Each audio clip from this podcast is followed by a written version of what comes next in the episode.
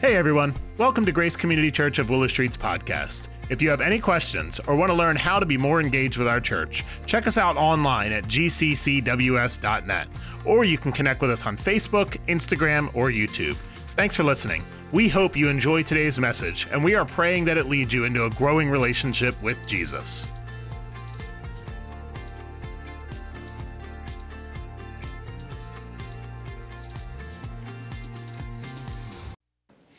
Thank you, Jeremy.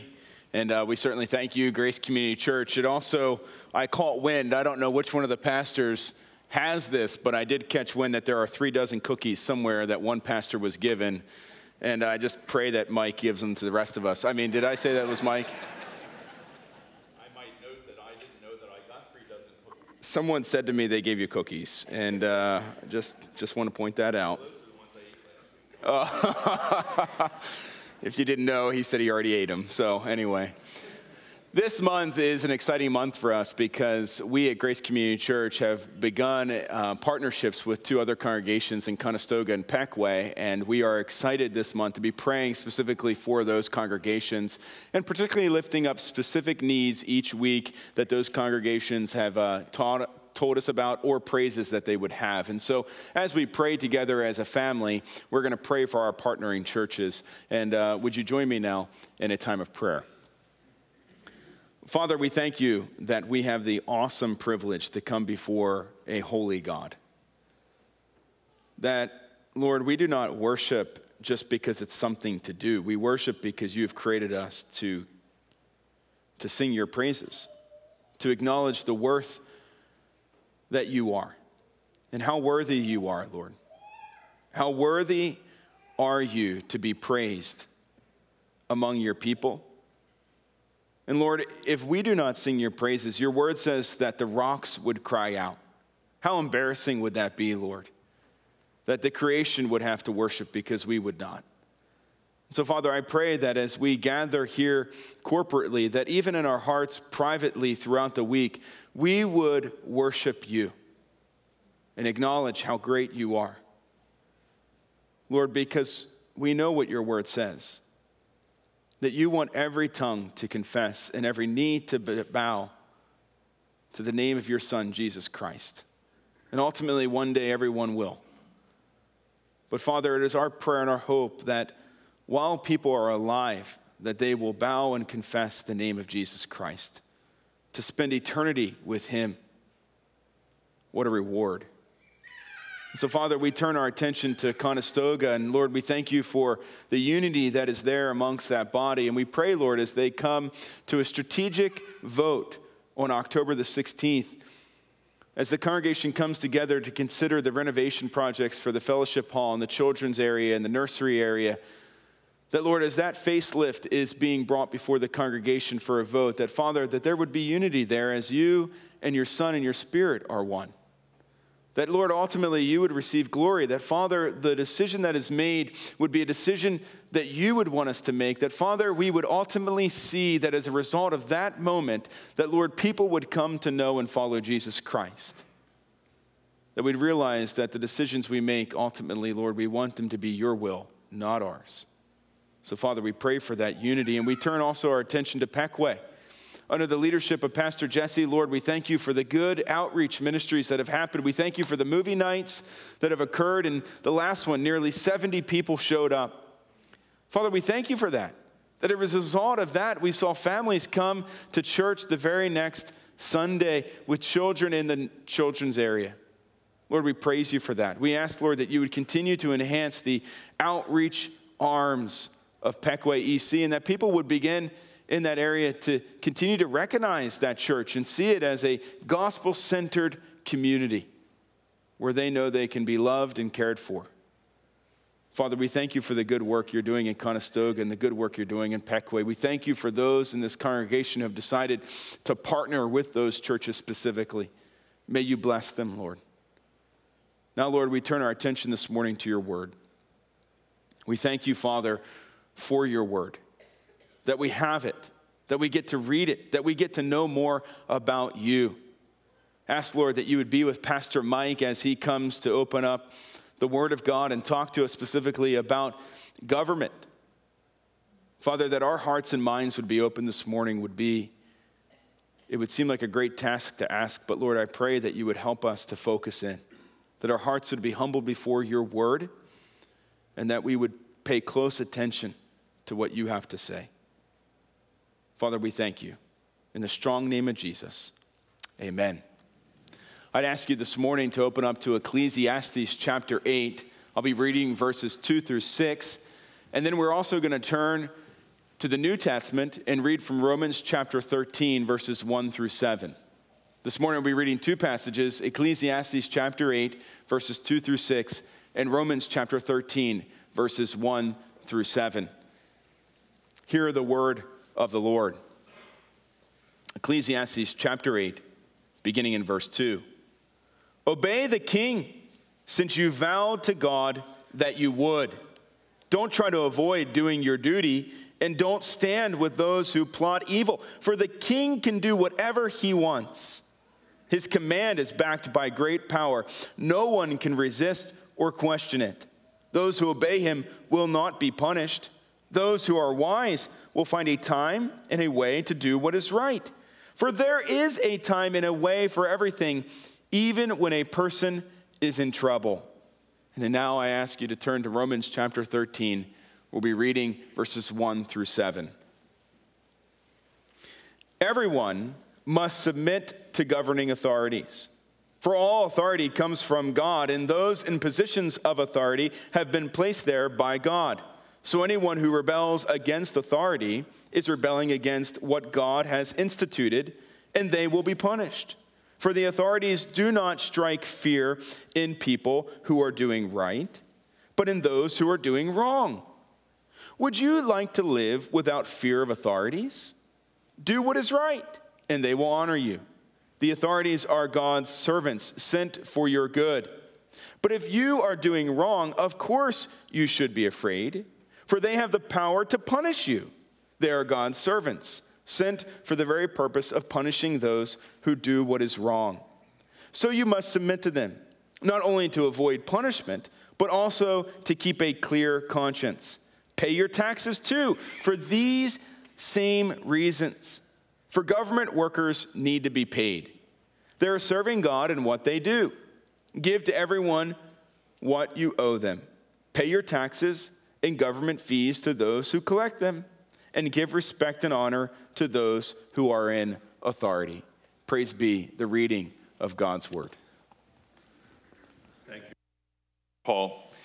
If you are visiting with us for the first time today, you should know that we are in the midst of a series of sermons from the Old Testament book of Ecclesiastes. And actually, this is sermon number five of six sermons. So next week, we'll focus on the chapter in this book that everybody knows, and that's Ecclesiastes chapter 3, as we talk about the time of our lives. But we've been working our way through Ecclesiastes, theme by theme, topic by topic, and our purpose has really been to give you some tools to help unlock and personally read and study the book of Ecclesiastes. It's not the most easy book to read. It, it, can be at times frustrating. I understand that. And so often, even in the Bible reading plans that we have, we kind of motor through Ecclesiastes unsure of what we read. And I can tell you that Bible scholars will also say that when it comes to translating from the original language of Hebrew, that this is one of the toughest books to translate because there are several options and no one's quite sure which one is the right one because it's a 3,000 year old book. But we have before us a, a book inspired by the Spirit of God with solid teaching for our lives. We studied humanism as we opened this study. Then we studied hedonism, trying to find purpose and meaning in life. We studied the unanswered questions of life and how life can be so confusing at times. And last week, we looked at religion as Solomon unpacked it for us in Ecclesiastes chapter 5 and asked the question can we find meaning and purpose in religion? And we found out that God doesn't want our religion, He wants us. He doesn't want our religious acts, he wants every one of us. So today, we turn to a topic that is referred to multiple times in the book of Ecclesiastes and concentrated in Ecclesiastes chapter 8, and that is the topic of government. Not politics, but government. I love how humorist Will Rogers once said, It's a good thing we don't get all the government that we pay for. And isn't that true? It certainly is a good thing we don't get all the government we pay for. I have to tell you that, um, that I was a little frustrated with government earlier this week as I received back from the IRS my Aunt Janet's final tax return because I'm the executor of her estate. And they sent it back with a checklist telling me all the things that I didn't include in the first mailing and how the 1099s that I didn't include and the short certificate showing that I'm the executor of the estate. They sent it back. They had everything stapled together, including all the 1099s that I had sent and the short certificate that to show that I was the executor of the estate. And I called the accountant and I said, What do you think I should do? He said, Make more copies of all those things and put them back in and write a note and say, Here's the first copy and here's the second copy, and I hope this is enough. And I have to say to you, I may or may not have been heard saying as I walked out of the Strasburg post office, paying for the tracking costs on that mailing, I may or may not have said, I just wish the government would get their act together. I may or may not have said that. I don't have a record of it, but I have a memory of it. And I wonder, has any of you ever said that in any setting whatsoever? Just raise your hand if you have said it. Look at that. Look, oh my goodness, look at that. There, yeah, a lot of you have said that. I just wish the government would get their act together. The relationship between the United States government and its citizens has actually seen a dramatic decline since the year 2000. The most recent polls within this year, conducted by the Partnership for Public Service, and the Pew Foundation show that only 50%, that actually 56% of Americans do not trust the government much or at all. That only 40% of Americans say that they trust the government a lot or somewhat. When the Pew Foundation drilled down on those statistics, they found that only 21% of Americans actually have a high level of trust for the government.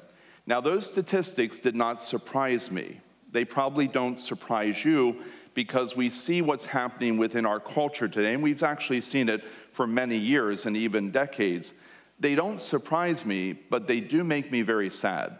They make me very sad because I don't believe that that is God's will and God's plan for us and for our government. For me, the question is always what, if any, impact should my Christian faith have on my relationship and attitude toward the government. What does God expect of me? How should I live my life, both as a citizen of these United States and also a citizen of heaven? Solomon has something to say about that as he wrestles with the meaning and purpose of life. As I've already said, he's addressed the meaning and purpose of life from the perspective of humanism, hedonism, wisdom, money, toil, religion, and today, government. So, Solomon. What do you think about government? Is it good, bad, or ugly? And what is my responsibility as a Christian and also as an American? Now, as we dig into Ecclesiastes chapter 8 to discover the heart of Solomon's teaching on matters relating to government, you should also know that Romans chapter 13, that was just read by Pastor Paul, is almost a mirror reflection in thought and dynamic of Ecclesiastes chapter 8. And you shouldn't be surprised by that. Because, yes, I understand that Ecclesiastes was authored by Solomon and Romans was authored by Paul, and I understand that they were about a thousand years apart. These are two different authors. But I also understand this there really is only one author of Scripture, right? He is God the Holy Spirit. He has inspired the entire text of Scripture from Genesis to Revelation. So it shouldn't surprise us 3,000 years later that Solomon is writing something that a thousand years after him would also be written in different language for a different culture by one whose name is the Apostle Paul. And so today it's important that we, we begin, we begin where Solomon implies and Paul very clearly explains in Romans 13, verse 1, the importance of government. This is what Paul writes. Everyone must submit himself to the governing authorities, for there is no authority except that which God has established. The authorities that exist have been established by God, which is then why Solomon boldly asserts in Ecclesiastes chapter 8, verse 2 Obey the king's command, I say. I want you to notice in Romans chapter 13 that government is God's idea. it is His creation. This is what's so interesting about our God. He is powerful in every way. He alone is king. He sits enthroned in heaven. He actually created everything that exists. Then he delegated governmental authority to earthly governments and earthly rulers. You understand that, don't you? He delegated governmental authority to earthly governments and earthly rulers. That is the work of God. And, and so often, our politics is a test of our belief in the sovereignty of God. Do we truly believe that God is in control? Even though when we look around us in the world, we see so much that is out of control. Do we, in the eternal spectrum of things, truly believe that our God is a sovereign God, high and lifted up, King and Lord over the universe? If you believe that, can you say amen? Do we believe that? That God truly is sovereign over all. And therefore, God expects us to obey our government. In Mark chapter 12, verse 17, Jesus' enemies try their very best to lure him into a trap and, and their purpose is to get him to denounce the authority of government. You might remember this story. The Herodians and the Pharisees, they were sure that they had Jesus backed into a corner. They had him where they wanted him. They can get him out of their hair. All they have to do is ask the right question. He is not going to be able to answer this question. He's going to be duped and we are winners at the end of the day. So, this is what they ask him Is it right to pay taxes to Caesar or not? Should we pay or shouldn't we? Jesus saw right through them. He saw through their motives, he saw their evil intent. And he famously responds. You know the response, don't you? Read it with me. Give to Caesar what is Caesar's, and to God what is God's. In the words of Pastor Kevin DeYoung, this is a loaded statement. It doesn't give us all the details, and it won't sort out every problem. It doesn't tell us who to vote for, but it lays the foundation for a Christian approach to politics and religion, church and state, God and government. Give to Caesar what is Caesar's and to God what is God's. And so, to answer the question why we should obey the government, we turn back to Ecclesiastes chapter 8, verse 2, and we read the entire verse. And the entire verse simply says this Obey the king's command, I say, because you took an oath before God. The first reason that we obey the government is because we are citizens who have taken an oath to obey. We choose this nation as our nation. We affirm its principles of governance. As U.S. citizens, we're expected to live in allegiance to the Constitution of these United States and the laws of our nation. And as we do, we choose to obey the government. Now, if you're here this morning and you're a naturalized citizen, you know very well what it means to take an oath of allegiance to the government because you went through a process by which you studied the Constitution, uh, the basic framework of laws of our nation. You went to a naturalization ceremony and you actually verbally took an oath of allegiance to the United States of America. If you are not a naturalized citizen, you were born on this soil, you are a birthright American citizen, by your birth, you are expected to live as such uh, an obedient citizen of these United States. The second reason that we obey the government is because the government has authority to enforce obedience.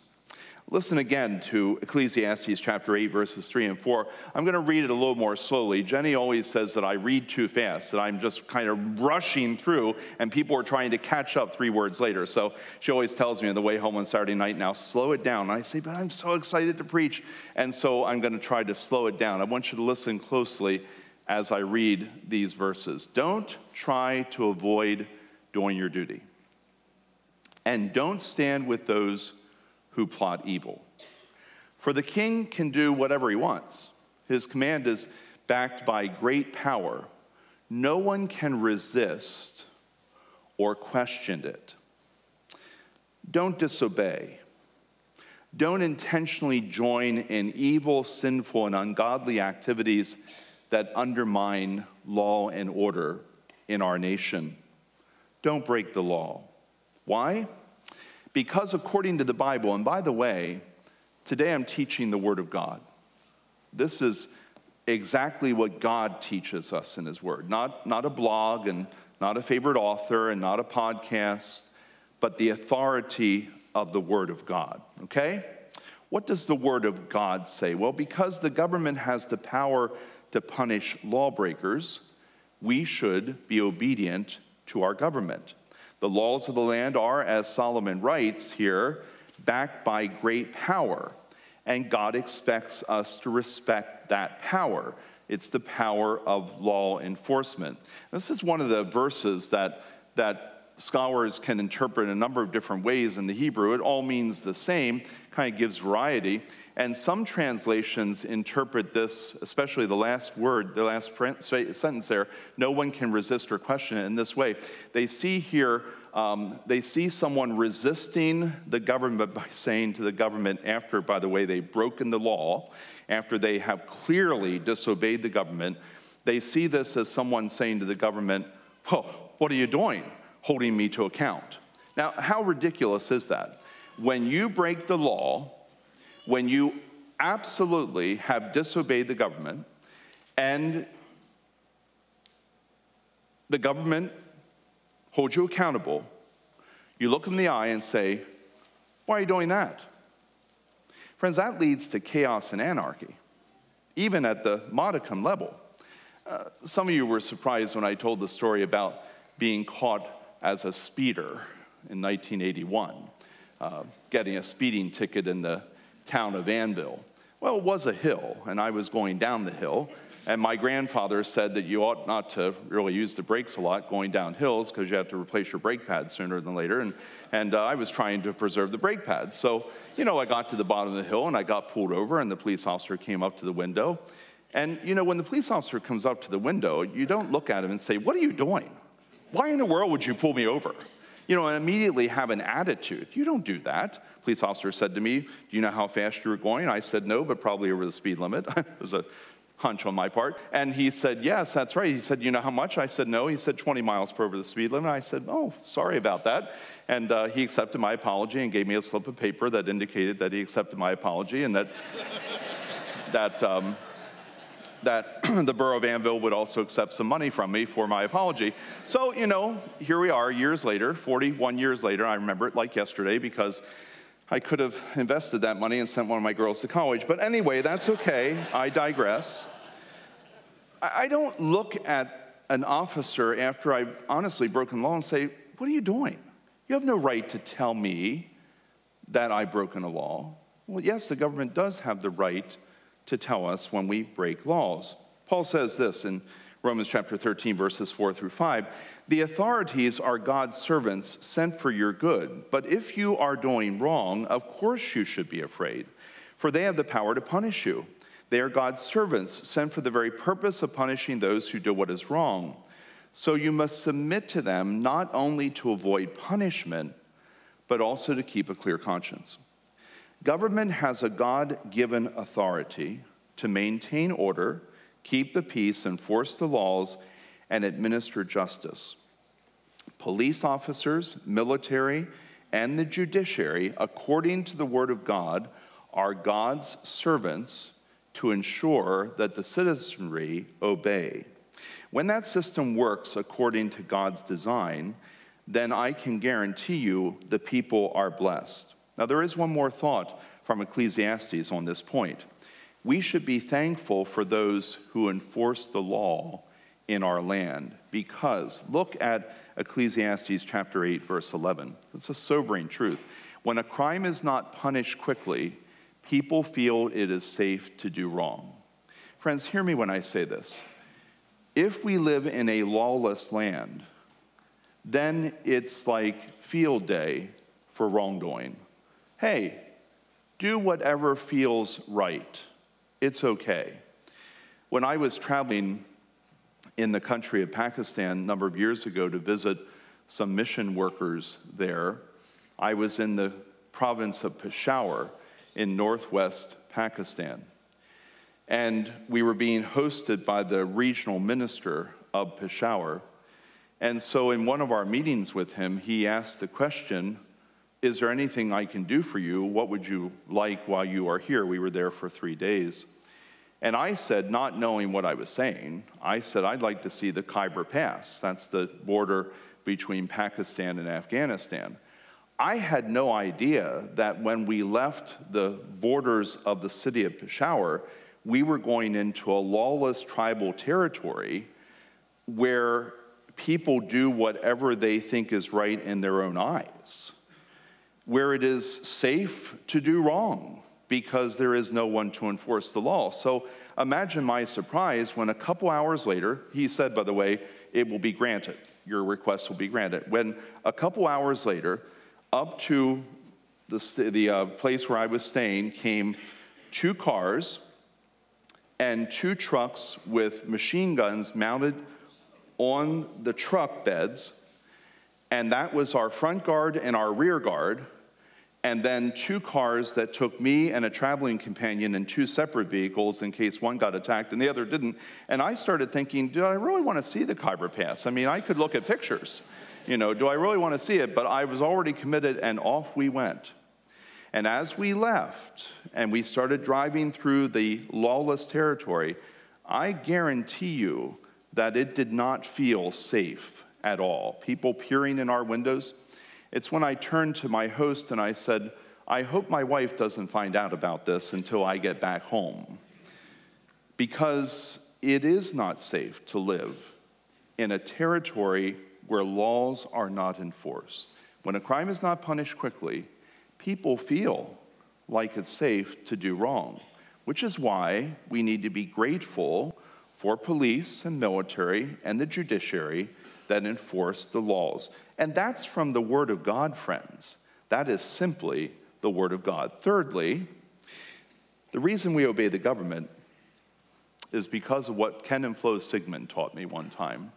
It's the right thing to do. I grew up with the understanding that there's a right thing to do and a wrong thing to do. And obedience to the government is the right thing to do. I love how Solomon in Ecclesiastes chapter 8, verse 6 says that when you obey, then harm will not come to you. Now, I am very much aware that at this point I've made such a case that some people are sitting there saying, but Mike, what about a government or a government leader who is ungodly, who is corrupt, and who is abusive? The simple answer to that is that throughout Scripture, God is neither giving absolute authority to governments, nor is he calling for us to submit with blind obedience to anything the government calls us to do. Absolute authority is not given to governments, nor is he calling us to blind obedience. I want you to recall with me the saints of the Bible and how they interacted with government under which they lived. They were obedient until such time that their obedience to the government required disobedience to God. Remember Jonathan, David, Nathan, Daniel, Esther, the prophets. Do you remember the very first martyr of the Christian church? His name was Stephen. Do you remember the apostle Paul and Silas? You remember how the government arrested Paul and Silas, put them into prison, then released them and said, Now, you go out, but don't you dare preach another word about this Jesus. And do you remember what they did as soon as they got outside the prison doors? They began to preach about this Jesus. There was an intersection of government and God, and they had a choice to make. The Apostle Peter famously interacted with that intersection. And this is what he says in Acts chapter 5, verse 29 We must obey God rather than men. Friends, here is the fulfillment of what Jesus says in Mark chapter 12 when he says, Give unto Caesar what is Caesar's, and unto God what is God's. And the boiled down truth is simply this our greater obedience is always to God. Our greater obedience is always to God. When Paul wrote Romans 13 under inspiration of the Holy Spirit, the emperor at that time was a man named Nero.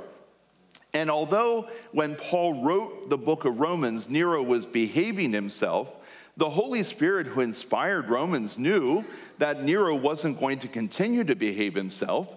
In fact, Nero got to the point where he actually persecuted Christians by arresting them, tying them to a stake, and setting them on fire. He hated the church of Jesus Christ.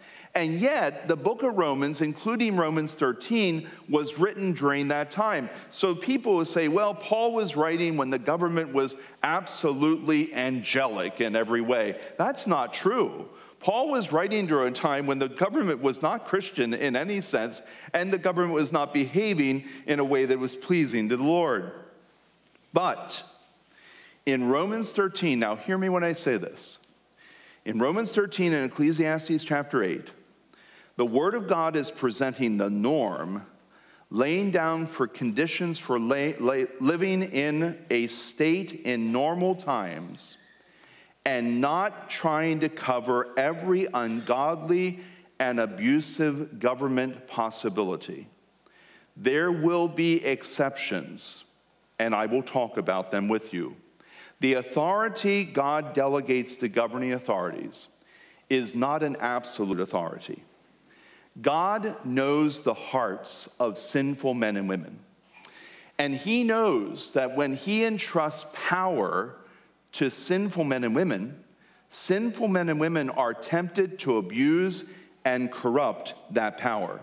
Solomon makes this point very well in verse 9 of Ecclesiastes chapter 8. Look at what he writes as he says, I thought deeply about all that goes on here under the sun. That means here on earth, where people have the power to hurt each other, where people have the power to hurt each other. Do you know what he's referring to? He's referring to dictatorial leaders, government leaders who abuse and corrupt the power that has been entrusted to them for the good of their people, for the care of their people for, if you will, the shepherding of their people. And what Solomon is saying is, I've looked around and I've noticed that not every government on this earth and not every government leader on this earth is behaving according to plan, according to God's plan. And that there are those who have the power to hurt others, and they do. He goes on in verses 10 through 13 to call out the injustices that he notices governments committing against their people ending with the injustice of a government that calls wicked people good and good people wicked. And as he calls out all of these injustices, and as he discusses with us the reality of dictatorial power, I want to make two observations today. And the very first one is this that grieves the heart of God. It grieves the heart of God. Listen, Putin grieves the heart of God. What he is doing to his own nation, what he is doing to, to the country of Ukraine, that grieves the heart of God. That is not God's design. That is not God's plan. That is a government gone awry. That is a government choosing to use power in a corrupt and evil way. The government of China committing egregious human rights acts against the Uyghur Muslims absolutely no excuse for the genocide that is taking place in the nation of China. As I left here last night, I said to Jenny, so, so any comments, any feedback? And what I said last night was it breaks my heart when I think about what governments have done in our history. And I pointed to probably the most obvious example the example of Adolf Hitler and the Holocaust, or Benito Mussolini and the fascist regime in Italy. Uh, the Holocaust is one that is close to my heart because I walked through Bergen Belsen concentration camp. I saw with my own eyes the incredible, unexplainable evil committed by humans against other humans. Why? because one government had decided that Jews no longer deserved to live and took the lives of six million of them. That grieves the heart of God. It is a government that has chosen to take the power that God entrusts for good and use it, oh, not even for selfish reasons, for desperately evil reasons in the hearts of its citizenry. And that is why, that is why, friends, that our greater obedience is always to God. Always to God. Always. This is the truth that Solomon teaches in verses 5 through 6, and I forgot to have it put on the screen, so listen closely. Those who are wise, talking about citizens, will find a time and a way to do what is right. For there is a time and way for everything, even when a person is in trouble. This is what God is saying in His Word. There is a time and a place where government will truly, according to the standards of Scripture, not according to Facebook and Instagram and all that nonsense and conspiracy theories that in six months will make an embarrassment of a people, not that. I'm talking about serious situations. I mean honest evil. Well, isn't that something? Um, I'm talking about real evil. In Daniel chapter 6, Daniel was told by his king that for the next 30 days, when you pray, you will only pray for me and to me. I will be the only one you pray to.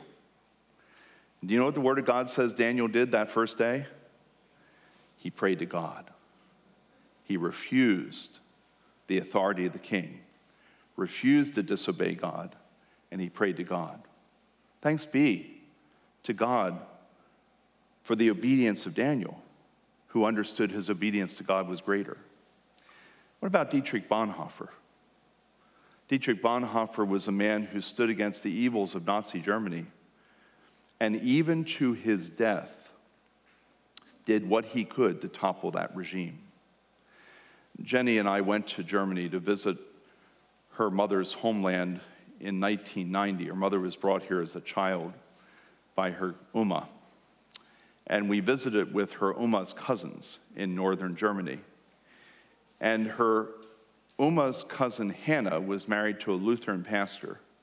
And when we were in Germany, there was a documentary on television at that time about the Holocaust. And so I felt freedom to ask of Jenny's relatives all kinds of questions about the Holocaust. And so one of the questions that I asked of Hannah was what was it like for your husband to be a pastor during the Nazi reign in Germany? And she recounted the story that early in the war, two SS officers walked into their church one Sunday, interrupted the worship service, stopped her husband from preaching, turned to the congregation and said, From this point on, you will not hear the gospel of Jesus Christ, you will hear the gospel of the Nationalist Church. They walked out and said on their way out that they would be back to monitor what was taking place. Her husband turned to the congregation and said, What you just heard will not happen. We will disobey the government and we will continue to preach the gospel of our Lord Jesus Christ until we should be arrested and this church would be closed down. And then they went to prayer and asked the Lord to protect them. And I don't know why some were protected and some weren't, but I can tell you this that through the end of the war, the SS officers never returned to that church and never stopped the preaching of the gospel. He refused to obey the government because he understood that his greater obedience was to God. Now, this all leads me to a final point in this sermon. And the final point is simply this live an obedient life. That's what the Word of God is teaching. Live an obedient life. Friends, live as obedient citizens of these United States. It's really not as hard as you think it is, not right now at least.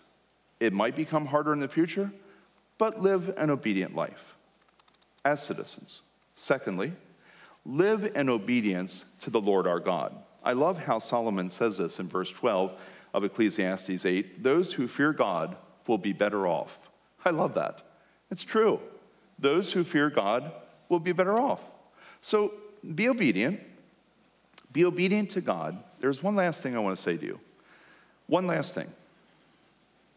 And actually, Jenny said it was the most important thing in the whole sermon. My goodness, I could have reduced the sermon to three minutes. But anyway, this is what she said. She said, This is the most important thing. As you live an obedient life, watch your witness. Watch your witness for Jesus Christ. Christians should and must be involved in government. They should and they must be. We should vote. Christians should make themselves available for public office.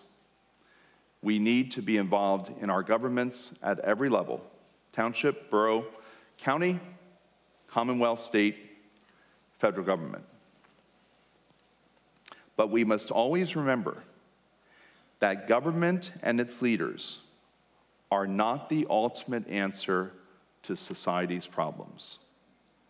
The ultimate answer to society's problems, well, he has a name, doesn't he?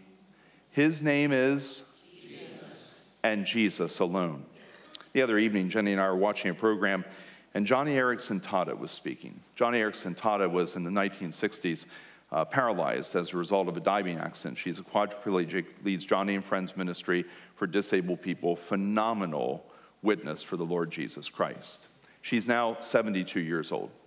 And she spoke at this event, and she was asked the question, What concerns her most about her future? And she simply said this I don't want to stain the reputation of Jesus by my words or my actions.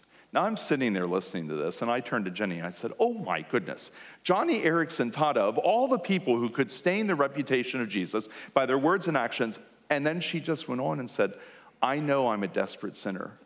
And I know that I could be given to saying things and doing things that would cause people to turn away from Jesus rather than to turn to Jesus. Let me say this to you.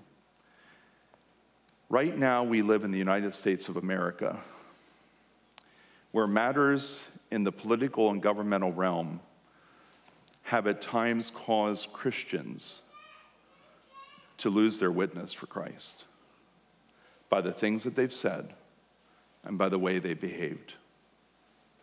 No election is worth the eternal salvation of men and women in our nation. No election is worth it. Do we truly believe in the sovereignty of God? Do we believe that He truly is the King, the Lord over all? Then, my goodness, be involved. Exercise the salt and light influence that God has given us, but watch your words. Watch your posts. Watch your Facebook page, your Instagram. Oh my goodness.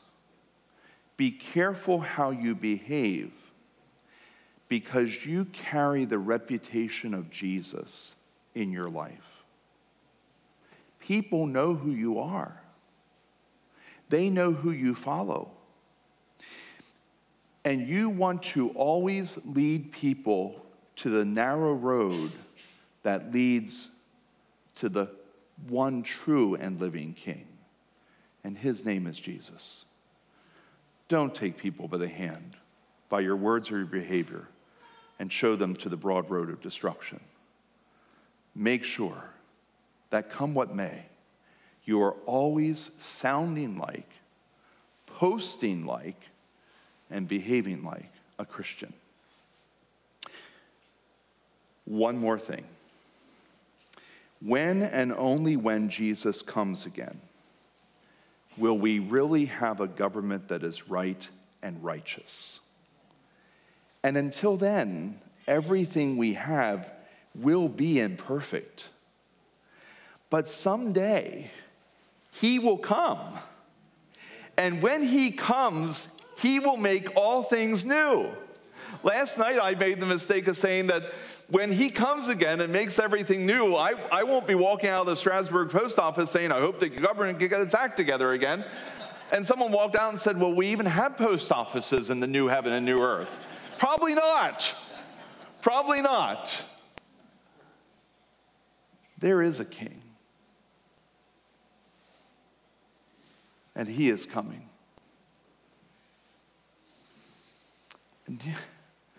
I trust myself to Him. And I know that He alone, I know, I know, I know that I know that I know that He alone is in control. That's the Word of God. Hallelujah. Hallelujah. And amen. Let's pray together. Gracious Father, how I thank you and praise you for your word today. This powerful teaching that you've given us about government. Lord, you have also told us in your word that we're to pray for our government. We're to thank you for them.